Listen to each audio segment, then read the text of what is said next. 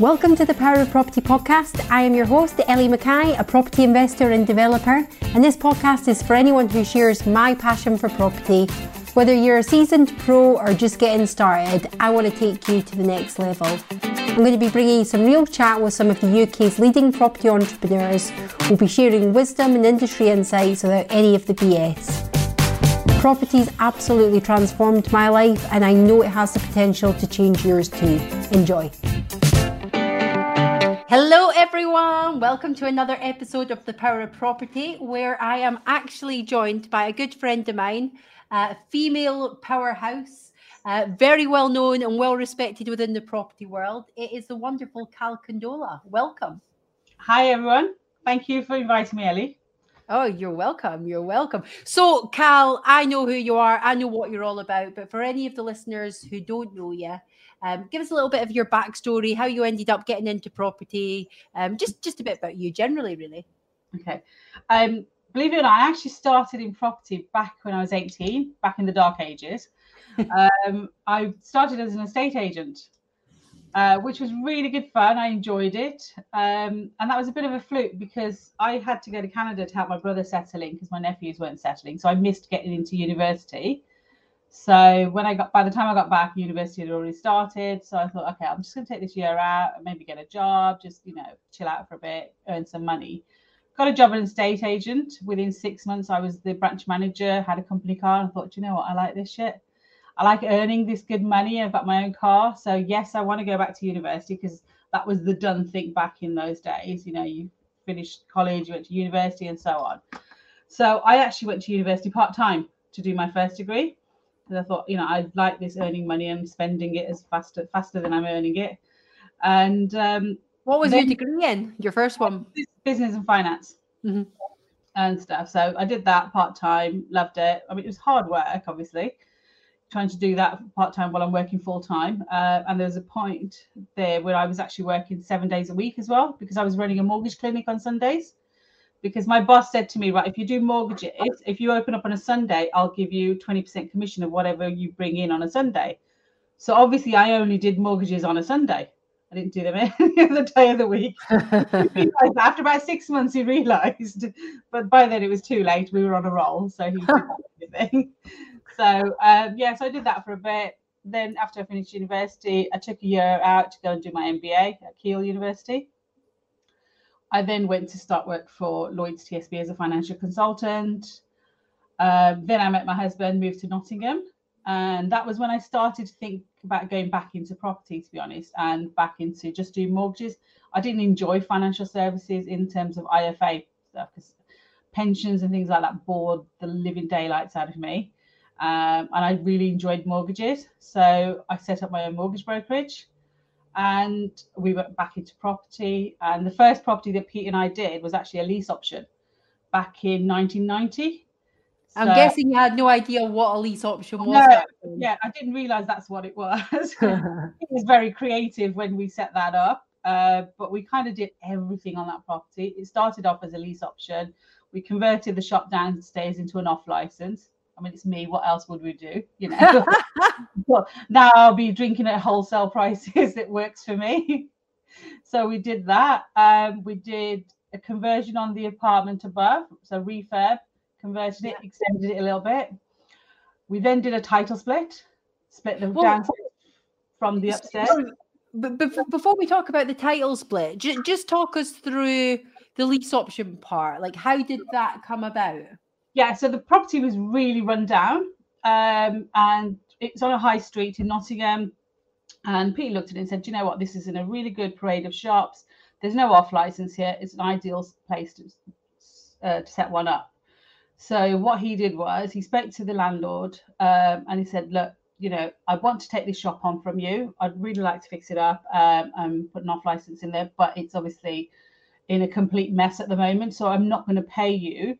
Rent for it for you know a period of time but what i want to do is obviously do it up but then that means me spending money so i don't want to then not be able to purchase it so can we do an arrangement where i buy it in three within three years as soon as i've got the money to do it And the guy was really nice. It had been empty for six six or seven months, and it was really going to rack and ruin. So he said, "Yeah, do you know what? That's fine. I'm happy for you to do that."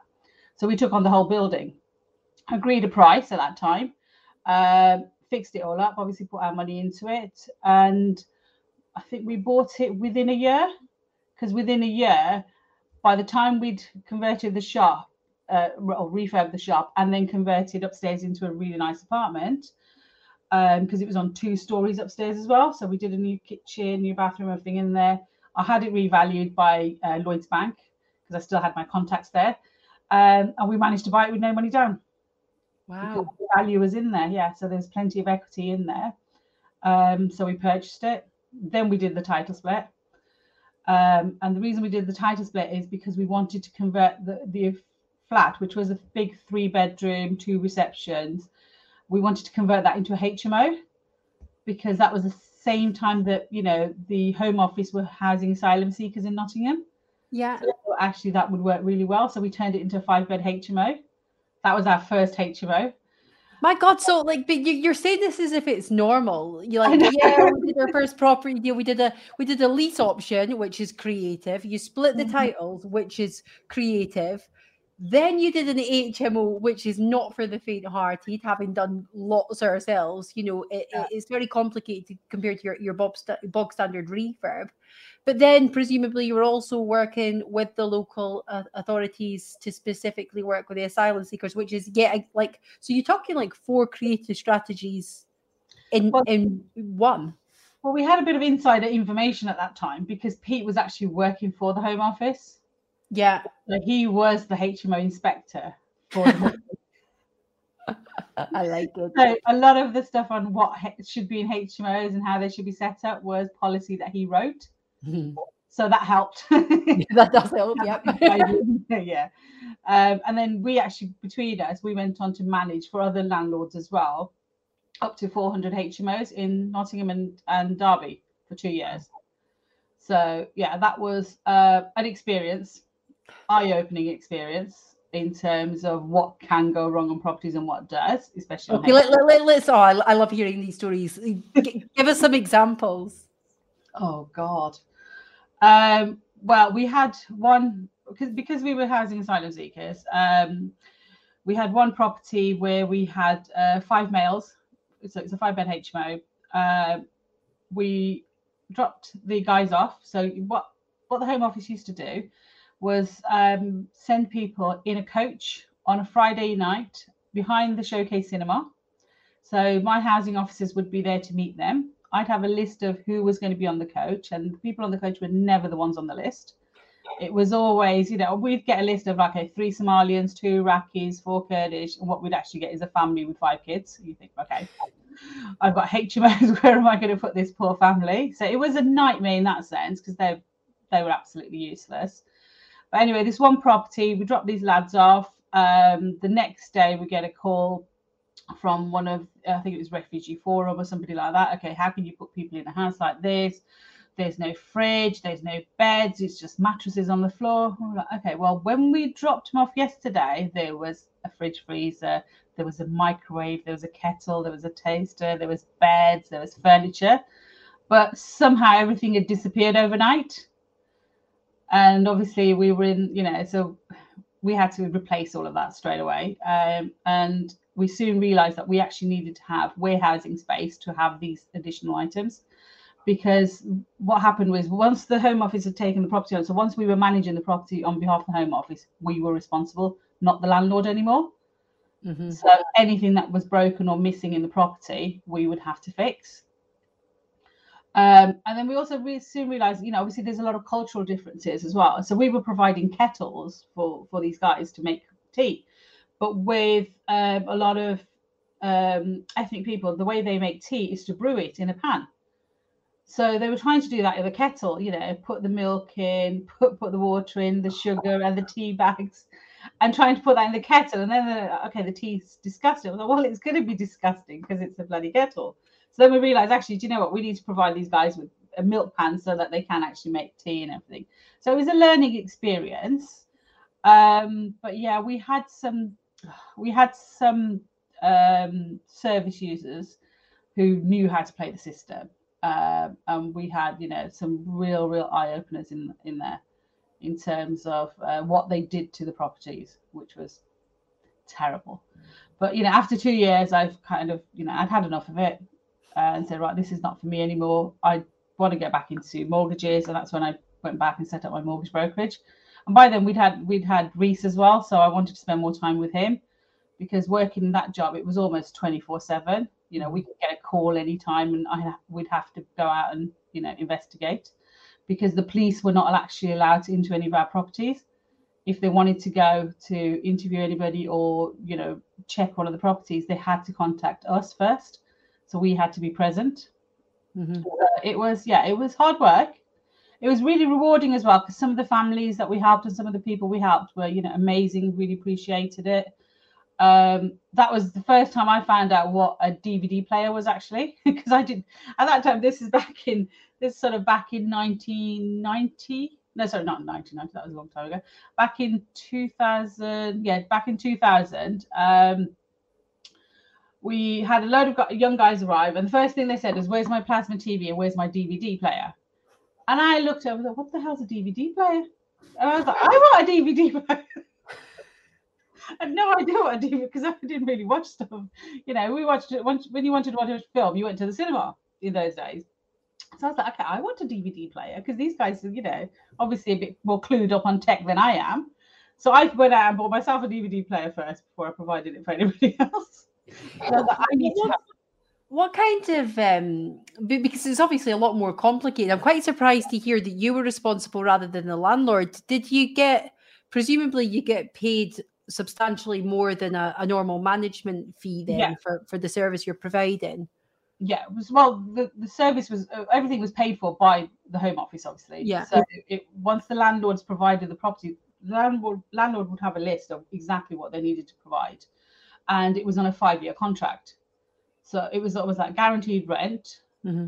Um, a bit like a rent to rent kind of you know agreement sort of thing. But then the home office were responsible after that Mm-hmm. So anything we put in, we would then obviously just bill the home office and they would pay for it. Yeah. Okay. At the end of the day, it's not down to the landlord. It's not his fault if the beds go missing overnight and the fridge disappears and the cooker disappears and there's a new hole in the wall that wasn't there before because somebody's trying to somebody's trying to get through into the living room for some reason. You know what though, it's it's um it's good to sort of identify the pitfalls though, because I, I do think that there's um like you say, it can be extremely rewarding and, and you're helping a lot of grateful and appreciative families, but there is obviously a, a counter side to that. And the, the shiny pennies, not necessarily when you start equating time for money and like you say, almost being at uh, the, the beck and call 24 7. It's um you know, it's not for the faint hearted. No, yeah. I mean, we, we, had times where we had families arrive in the middle of the night with young children, um, and we were we, we were not expecting them. So obviously we didn't have anything in for them. So then it was like, okay, right, we need to run around the shops because we need to get nappies, we need to get milk, we need to get food. And because we had a young child ourselves, I was often having to come home and raid our fridge and you know the things that were we had in the house for Reese. I'd have to take those out so then we started to put, you know, packs together instead for families, or so that we had emergency packs ready. Mm-hmm. And but you know, it's it's one of these things you've got to learn quickly on on the on the job as such, and think, okay, right now, what do we do here? We've got to do something because you can't just put a family into a house and they haven't got any of the things that they desperately need. Mm-hmm. So it's heart wrenching in those situations, you know, seeing this young family arrive and um, you know they've they've had to leave everything behind in their country. They're fleeing for their lives.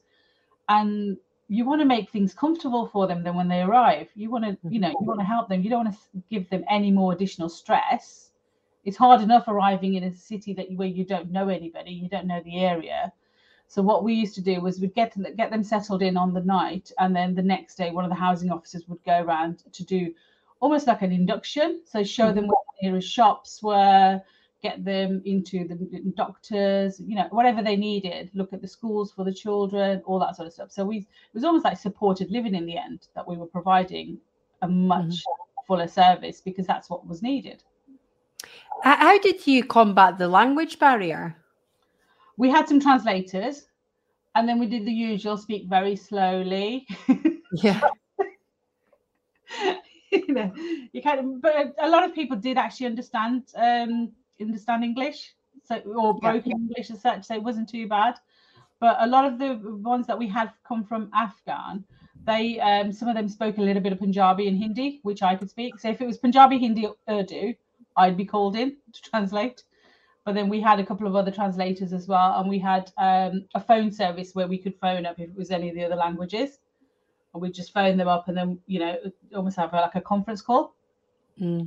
so yeah so the facilities were there you know we had to try and sort of make do as much as we could but obviously if you've got somebody that's arrived 10.30 on a friday night and you can't get hold of any translators it, it, it was difficult I just, I just had, you know, what you say it's obviously quite a serious topic, but just, just had this image pop into my head of my dad. We had a French exchange student over. I was probably like 14 or whatever, and they, they come with the school and stay with you. And my mum and dad can't speak a word of French. So they probably did it up until about age 10 and my dad would just be like he would just speak in english with a french accent. You want uh, dinner? You hungry? I'm just like this. You know you just sat there as a teenager cringing you know. That's kind of what we did you know. What else can we do in that situation you know? It's just trying to talk really slowly and just sort of you know hand movements and show them around a little bit you, you know what's interesting though, because in property now we, we quite often talk about the the path of least resistance, and mm. th- there's a lot of education. Um, I know that you've um, invested a lot in your own personal development and professional development, as have I. But back then, back back in the old days, Kal, it, you know, the, the, these strategies weren't talked about. You you were kind of it, it, you you really did make things um difficult when i say difficult for yourselves you probably the, the the positive of the the route that you took both with your first development and the the two years of experience working you know in, in, in that capacity as well is you probably dealt with every pitfall every barrier every every eventuality which might take the average person 20 years in property to encounter yeah. some of these scenarios you kind of had a bit of a crash course in everything oh, yeah. that can possibly go wrong we learned a lot about plumbing in properties. what can what can happen when somebody messes about with plumbing, with electrics? Oh god, everything. Um, so after that, it was you know doing our own HMOs where we had students was like a breeze. Yes, you kind of you know it's half the time the students they, they think of you almost like their mum. It's like you know, well I need this. I'm like, well I'm not your mum. You need that. You need to phone your mum. I'm your landlord. If there's a problem pro- problem with the property, I will deal with it. Otherwise, you know, ring your mom or dad because they gave birth to you. They're responsible for you, not me. You know, I'm giving you a roof, you're paying your rent, and that's it. But yeah, so after we left that and I went back into doing mortgages, that was when Pete and I sort of said, okay, what we need to do, now start doing is building up our own portfolio of properties. So that's when we started. Uh, and then within my mortgage brokerage, I actually started to help my clients build up their portfolios as well. So I was almost doing like a mentoring program without realizing that that's what I'm doing. You know, I'm giving this additional service. People are paying me as a mortgage broker, but I was actually helping them because too quite often I had people come in with you know quite a lot of money in their bank and say, okay, I want to buy one property. And I look at, well, actually, do you know what? With what you've got available, instead of getting a very small mortgage on this one property, we could probably get you three or four. Would you like to explore that option instead? And so I'd sit down with them, go through go through it all, um, and most of those guys were just like, "Yeah, brilliant. Yeah, if I can do that now, this is what I want to do. But if I can do that now, and then in a couple of years, maybe some do some refinancing and do something else, and you know, and build up my portfolio. So I've got quite a few clients that over the years they've built some very good cash flow for um, portfolios um, and I've got one client in Scotland. Every sort of six months, he'd just phone up and go, Kal, need another one. Get on with it. And that was it. so I'd source the property for him. Um, if it needed a refurb, I'd get a local team in. I'd project manage that for him, and obviously do the funding as well. So a bit more of a service from a mortgage broker than you normally get. Were you charging for this? No, I wasn't. What an idiot, eh? You're joking. Why didn't I know you back then? I was such an idiot. Obviously, I got lots of presents. I got lots of bottles of champagne and everything. I thought, oh, that's nice. But now I think back, I'm like, hmm, I should have been charging a lot of money for that service. I mean, don't get me wrong, I wasn't cheap as a mortgage advisor. I charged a hefty fee, but that was because, as far as I was concerned, you were getting a bloody good service. Well, you were bloody yeah, hell. yeah. Not not like your average high street mortgage broker where they're very transactional. And that's the difference. You know, for me, it wasn't just about this transaction, not just about this refinance that you want or this mortgage. It was about, okay, what can I do to actually help you with this? And in terms of some of the properties, when clients came to refinance them, I'd actually look at the property and say, well, do you know what? On that one, you could probably do a HMO. Um, I had lots of clients that had these three story buildings because there's quite a few of those in Nottingham. And when I looked at them, I said, why don't you split that into flats instead? So, you know, kind of did that. And I learned a lot myself by doing that as well. And that's the sort of things that we did at the same time as well. And then when we had the big market crash, uh, when everything just obviously went in 2008, uh, my mortgage brokerage just closed down overnight because the network I was part of, they they went bankrupt. They owed me a lot of money because at that point I was a mortgage broker, but I was also a packager. Mm-hmm. I was a satellite packager, packager for 10 other brokers. So there's a lot of fees that I'd already paid out in valuation fees and processing fees, expecting these mortgages to complete from you know the ones that we're packaging for all these other other uh, brokers. But because we had to close overnight, everything just went. So I was owed a lot of money by the network, but more worse than that was the fact that I just couldn't trade mm-hmm. because I had to close my doors. I, you know, the phone call I got from the compliance officer said, "Look, I'm really sorry to have to tell you this, but you just need to tell your staff to go home." Because I had six members of staff at that time. I had high street offices, and you need to close your doors and you need to leave now the office. You are not, you don't have your license to trade anymore. So, how can that happen? And uh, I said, okay, well, what do I do? You know, can I go to another network? I said, well, you can't go to another network either because you won't get a reference from this network because they've gone bust. And um, there's nobody there to give you a reference. So you're going to have to wait probably six months to a year before you can do anything. So I was just like, right, okay. So it was just a matter of, right, okay, close the doors, go home, door brandy, sit down and think, what the hell do I do now? You know, this is my business. I've got six members of staff. I've um, I was in the process of buying another property as well. I've got lots of clients that are in the process of buying properties. And I've just had everything, you know, the rug just pulled out from underneath me. So I sat there feeling sorry for myself for a couple of days. And then I phoned a friend of mine who was directly authorized. So he was okay, he was still trading. And that was my first joint venture. Because I said to him, I said, Well, I've got clients, they need their mortgages sorted out. You're a mortgage broker, let's work together and it went on from there. And then from there, I realized that actually, do you know what? I don't really want to be directly authorized or with a network anymore. I don't want somebody controlling me in that mm-hmm. way. I want to control what I do myself. Mm-hmm. So then it was like, okay, I, I, like this arrangement with this guy. So I would sit and do the financial strategy with with my clients, and then he would do all the processing, the advising, the you know processing the case, all that sort of thing, all the boring stuff that I didn't want to do anymore and then I didn't need to have staff for that because that was his job to do that, and I could just concentrate on other things. So it was good in in that way for probably for about eight nine months, um, and then I had a really really really bad health issue because I used to have because I've got problems with my back. I've got slip discs, as you know. Um, but I used to have injections in my back. And the one time I went to the doctors, they injected me in the nerve and that just left my whole left side paralyzed. I couldn't walk. I just could not do anything. And so it was just, I just had to pretty much stop everything. God. I was in so much pain, you know. And I had two kids by then because Kyle was born as well. This was back in September 2009. And um, after about four or five months of being on, you know, all the medication, tramadol, gabapentin, morphine, everything. Because whatever medication you have, after a while, your body gets used to it. And all the doctors were doing were just medicating me further. So I felt like a zombie. Mm-hmm. Uh, you know, just sort of sitting around, lying around. And that's not me. I can't do that. And especially when I've got two little kids to worry about. So for me, I was like, okay, right, I, I need to do something with my life. I can't I can't be like this anymore. So when I spoke to my doctor and said, look, we need to look at what the actual problem is and how do we solve it. I can't Mm. not walk. Um, I need to be mobile. I need to come off this medication because I just feel like a zombie. I can't cope. I can't do anything with my kids. This is not the life for me.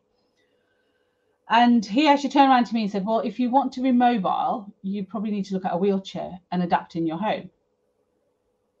And for me, that was when the penny dropped because I was like, uh, No, that's your opinion, but I'm not accepting that. So I, I was quite vocal in how I told him to get the out my house and take That's it. the Kal I love. Um, but I also had to say to him, right, well, lock the door and you know, push the key back through the door because I can't get up. you know, so please do lock the door when you leave. Put the key back through the letterbox and back off. You know, and take your prescription pad with you because I don't need it.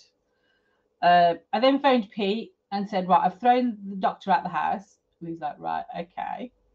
Like, and now what? I said, now you need to get me a really, really big bottle of brandy on your way home because I'm in a lot of pain. And then we need to sit down and talk about what we're going to fucking do with my life. Mhm. And then after that, I just went on this holistic journey of trying every single treatment there was in the country. I went from, you know, all the way down south to all the way up north. My best friend, bless her, we put her on the insurance for my car because I couldn't sit up for very long. I could only sit for about 10 minutes and then I'd have to lie down. So I'd lie down in the back of my car and she'd drive me all over the country trying out all these different treatments. Um, and in the end, we actually went to somebody in Birmingham, um, somebody that my mom knew, who's a you know a healer. And I kid you not, I do not know what he did, but I felt a big rush of pain and heat all along my left side. And he just said, turned around and said, "Right now, get up." And my mom straight away, and my best friend, got off the, the sofas to try and help me. And he was like, "No, no, no, she'll be fine." Because I'd come in there on crutches and with them helping me and um, and he was just like, right, put those crutches away because she's never going to need them again. And give her a minute, let her breathe. She will get up by herself. And I'm looking at my mum going, uh, just get ready anyway, just in case. And she's like itching to try, try and come and grab me.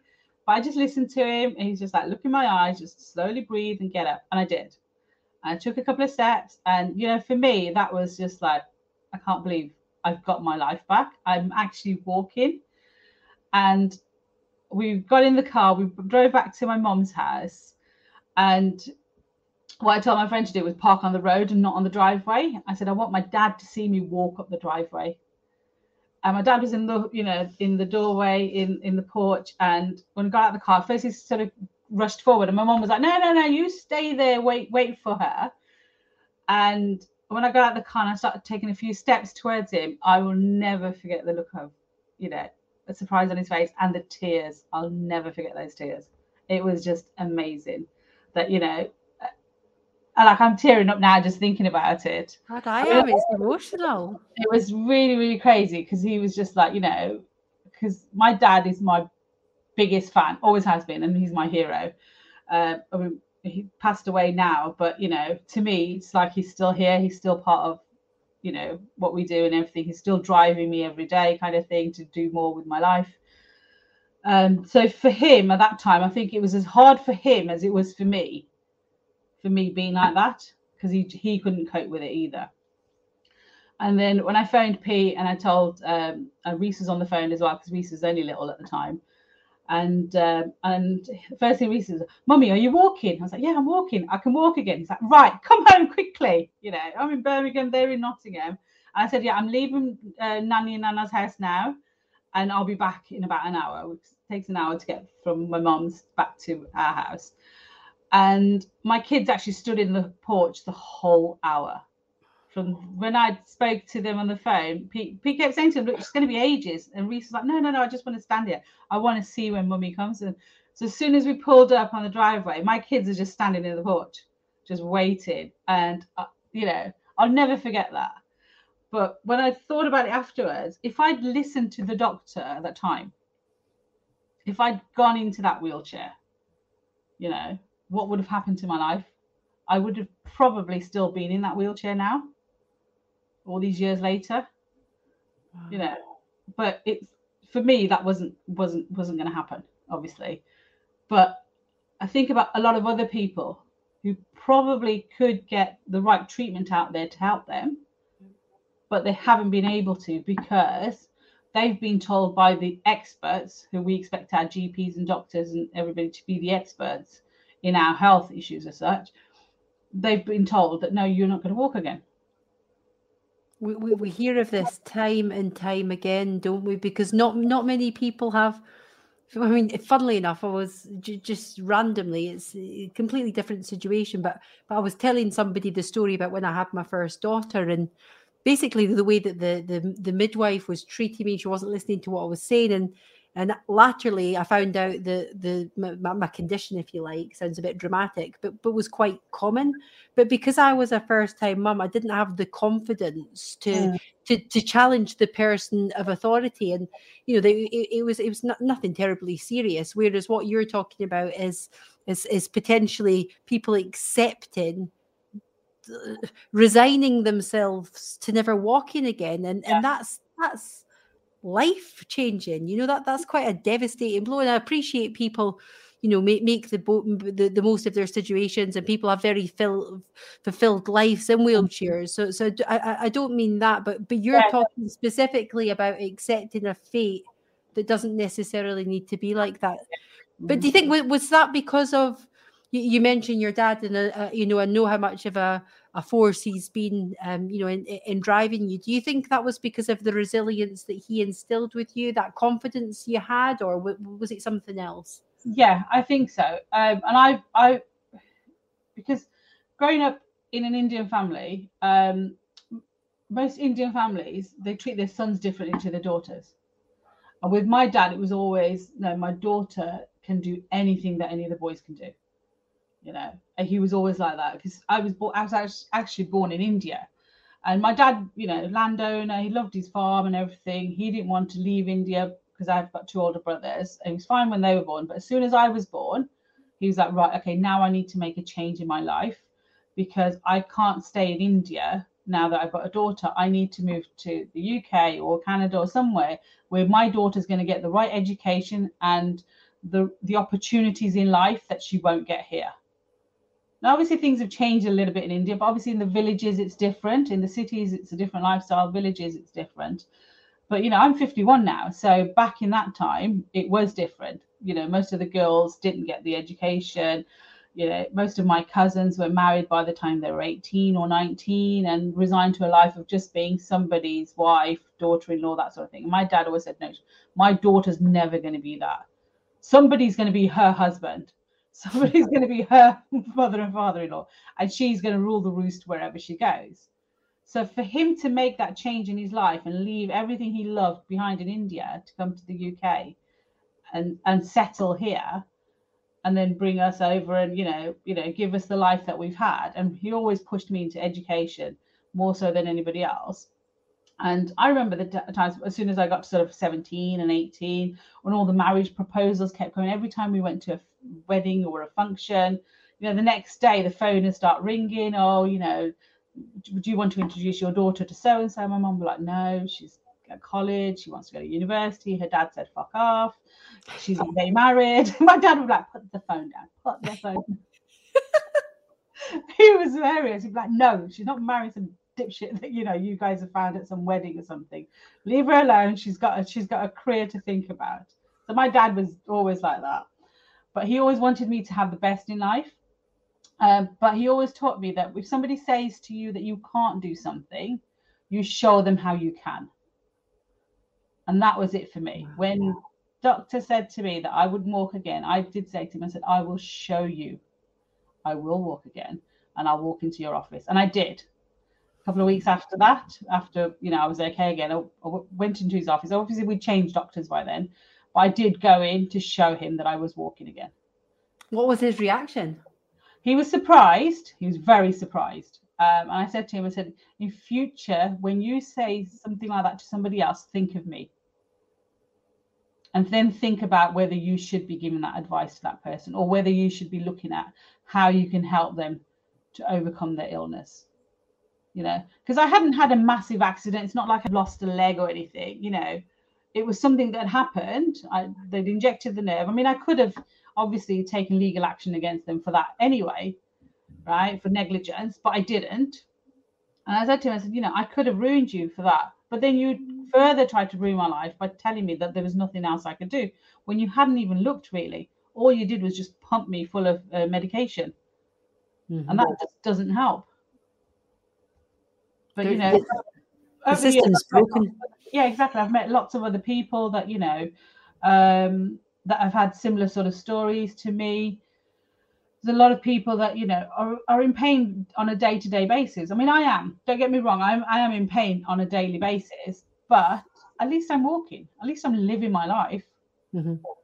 you know. Well, and if there's bhangra music on then i can't feel any pain anyway because then i'm just dancing the pain bhangra music and a few gins and you're oh, fine then you're okay if, if it's a wedding i can dance for hours i might not get up for two days afterwards but i always allow for that But but you must have felt like the bionic woman after that. You know, you made the impossible possible, and and that's something that you very much bring into your professional life as well, isn't it? Yeah, very much so. Yeah, and I think it taught my kids as well. Was you know about resilience mm-hmm. as well, and about being strong and being strong in your beliefs as well.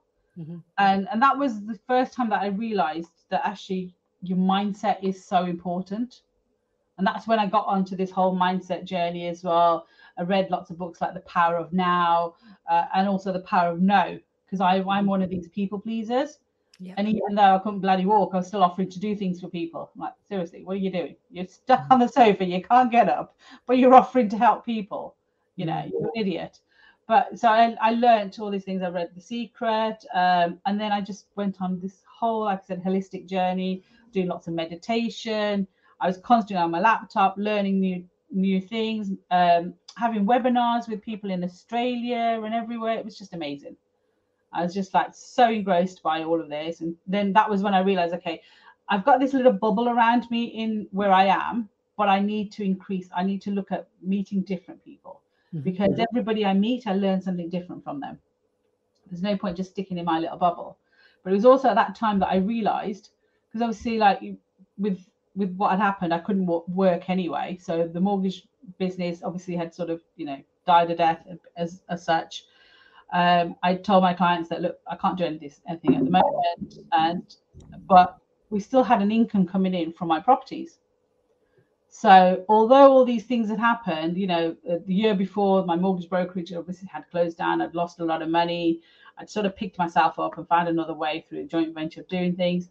But then I had the health problems with all these things, most people, if that happens to them in their lives, they're at a stage where, okay, they can't pay their bills because they've got no income coming in. But we still lived in the same house. So I still drove a nice Range Rover. We still, you know, could have the holidays we wanted. We still had things coming in because we had passive income coming from properties. And that's when I realized actually those are really important. Yeah. So those few properties that we've built up in, in our little portfolio, why are we not doing that on a bigger scale? Because that's what's paying for us now. Yep. And that was when the penny clicked that actually, you know, that's what I need to do. So that was when we sort of started looking at, okay, what else do we need to do? And then we went back into doing uh, some more commercial conversions, um, converting properties into apartments and keeping those. And then Pete just went on this journey about uh, on um, about eco products, sustainability, because he said, you know, this is something for the future we're going to do something, we need to do something different. Don't do what everybody else is doing. Things are going to change, you know, obviously with climate control, uh, climate change and everything as well.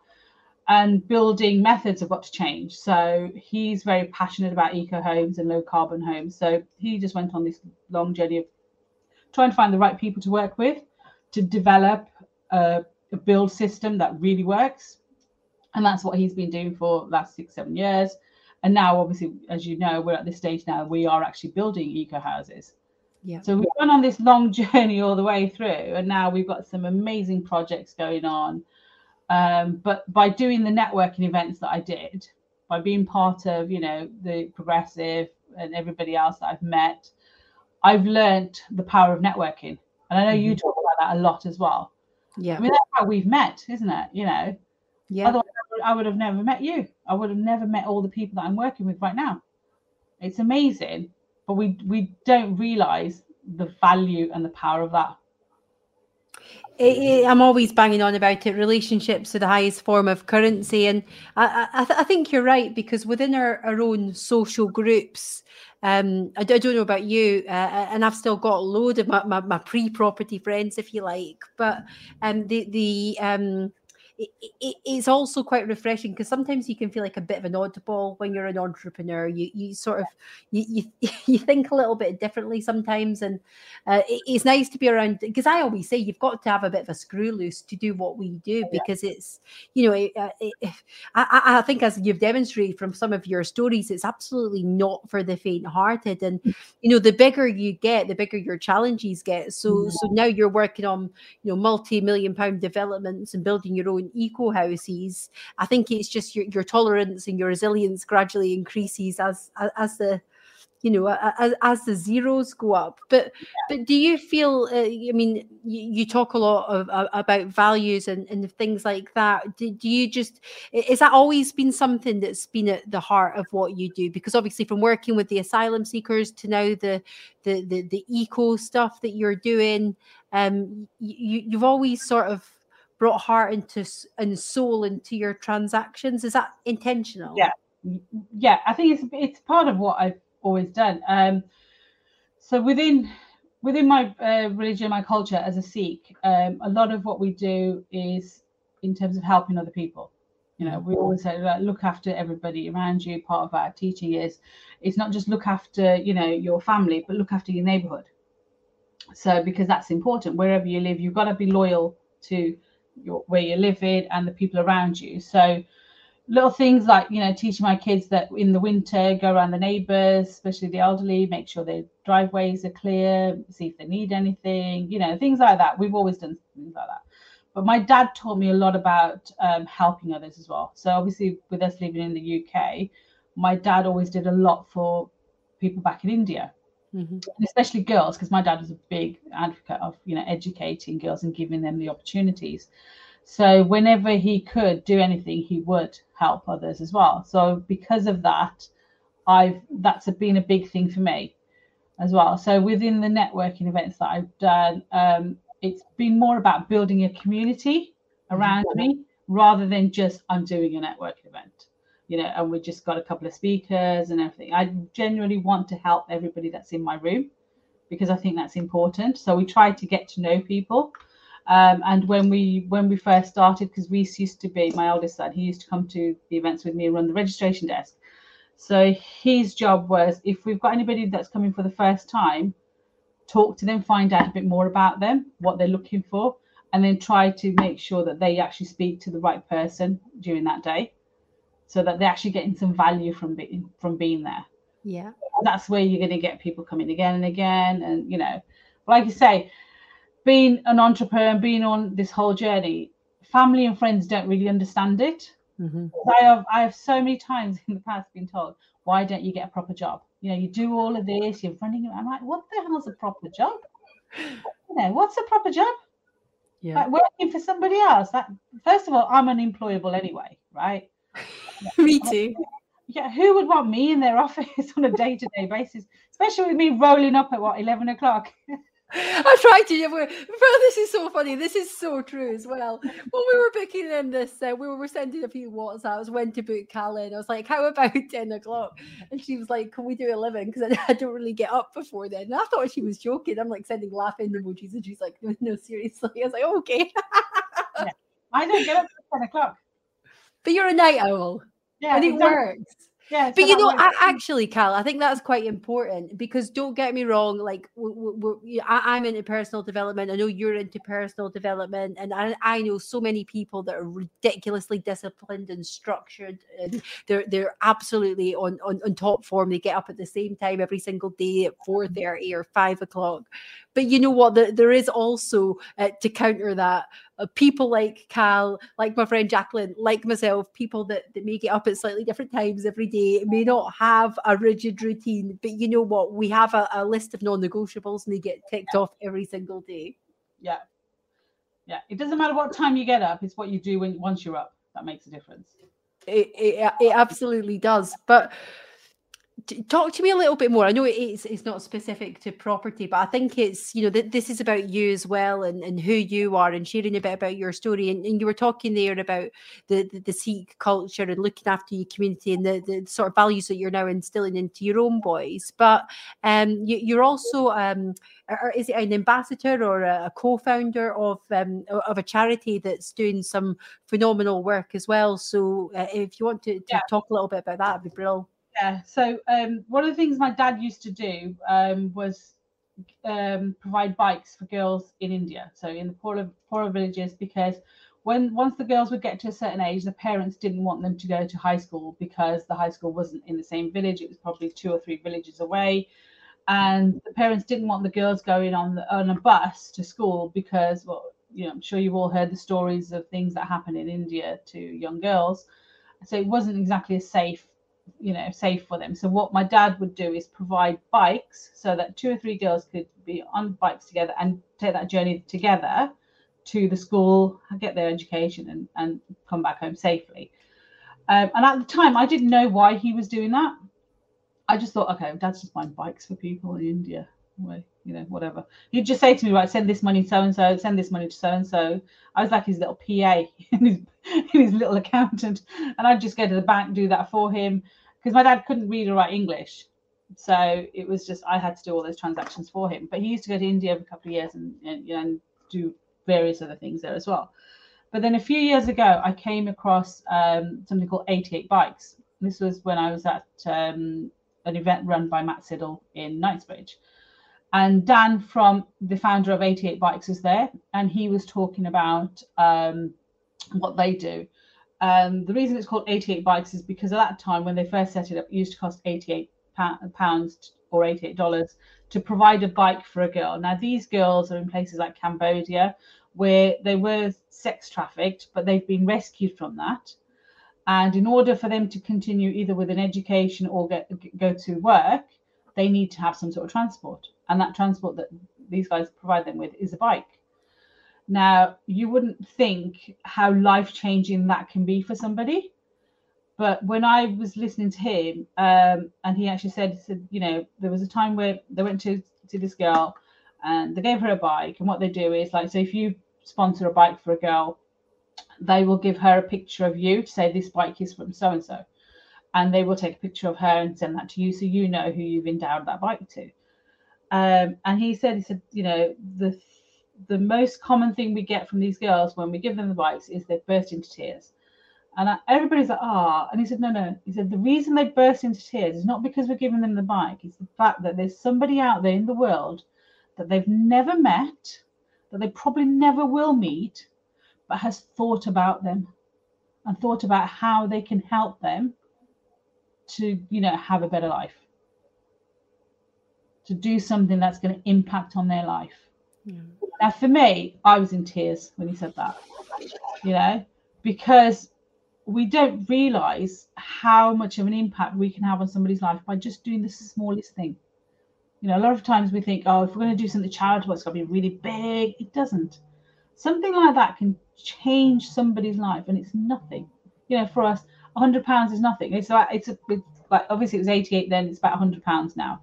So for £100, you can make a massive impact on somebody's life, right? Why wouldn't you do it?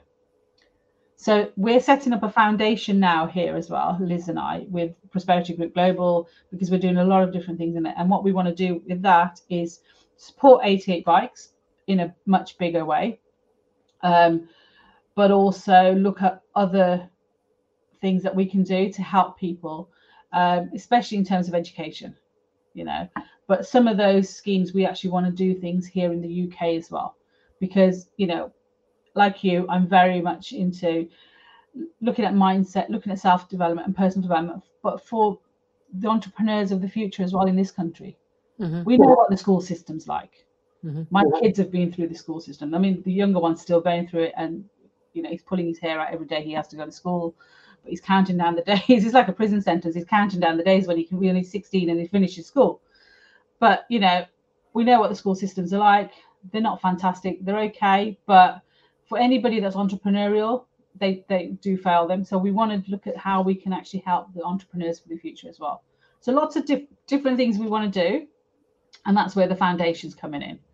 So if anybody wants to know more about that, obviously just get in touch with me. But if you do want to help these the girls with 88 bikes, just look up 88bikes.com. Or I think that sorry, 88bikes.org. If you look that up as well, uh, some amazing information in there about what these guys are doing. Uh, what I'm going to do soon is I'm actually going to do a um, like a Zoom interview or something with Dan and mm-hmm. talk about how people can get more involved in, in what he's doing uh, and also how they can get more involved in the foundation that we're, we're setting up as well. I love that. You know, you know, I'm a huge fan. So, so anything I can do, anything the listeners can do to to support the great work that you're doing. Um, when the foundation's, you know, going through its launch, we'll get you back on, and we'll um, we'll uh, we'll we'll make sure we, we get you as much coverage as we possibly can. But Kal, you know, there's just so much more to you than property. You're definitely uh, a woman on a mission. Um, I, I absolutely um, love what you're doing, love what you stand for, love your no bullshit attitude. Um, we were just saying that the, in an industry that's dominated by men, I feel like the uh, the the, t- the, tides are turning, aren't they? And I, I, I think we're so loud that we we can deafen ten men with, with voices, can't we? It's funny you say that because all the networking events that I do, so when we when I've got a male speaker, I have to give them a microphone or tell them to speak up because I'm okay. You know, when I speak, the whole room hears me, but the guys, they're awful. We, we, we don't need Zoom, do we? We just need a megaphone. I'll just shout to shout to Nottingham. Um, but yeah, it's um, it, has been an absolute pleasure. Um, where can the listeners find you, Kal? Uh, I'm all over social media. So I'm on LinkedIn, I'm on Facebook. Uh, it's just Kal Kandola. Just you know, the one and only. Yeah, have a look at there, or you know, come to one of the events. Come and meet us, and come for a curry for with us afterwards because that's what we tend to do at my networking events. Oh, and that that curry house you took me to is phenomenal. I can highly recommend. In fact, we need to get that back in the diary. We, we, oh, we need yeah. to stop doing the Zoom and we need to start doing the curries again. Yeah, let's do our next podcast at the curry house. That hey, that's an idea. We'll do that.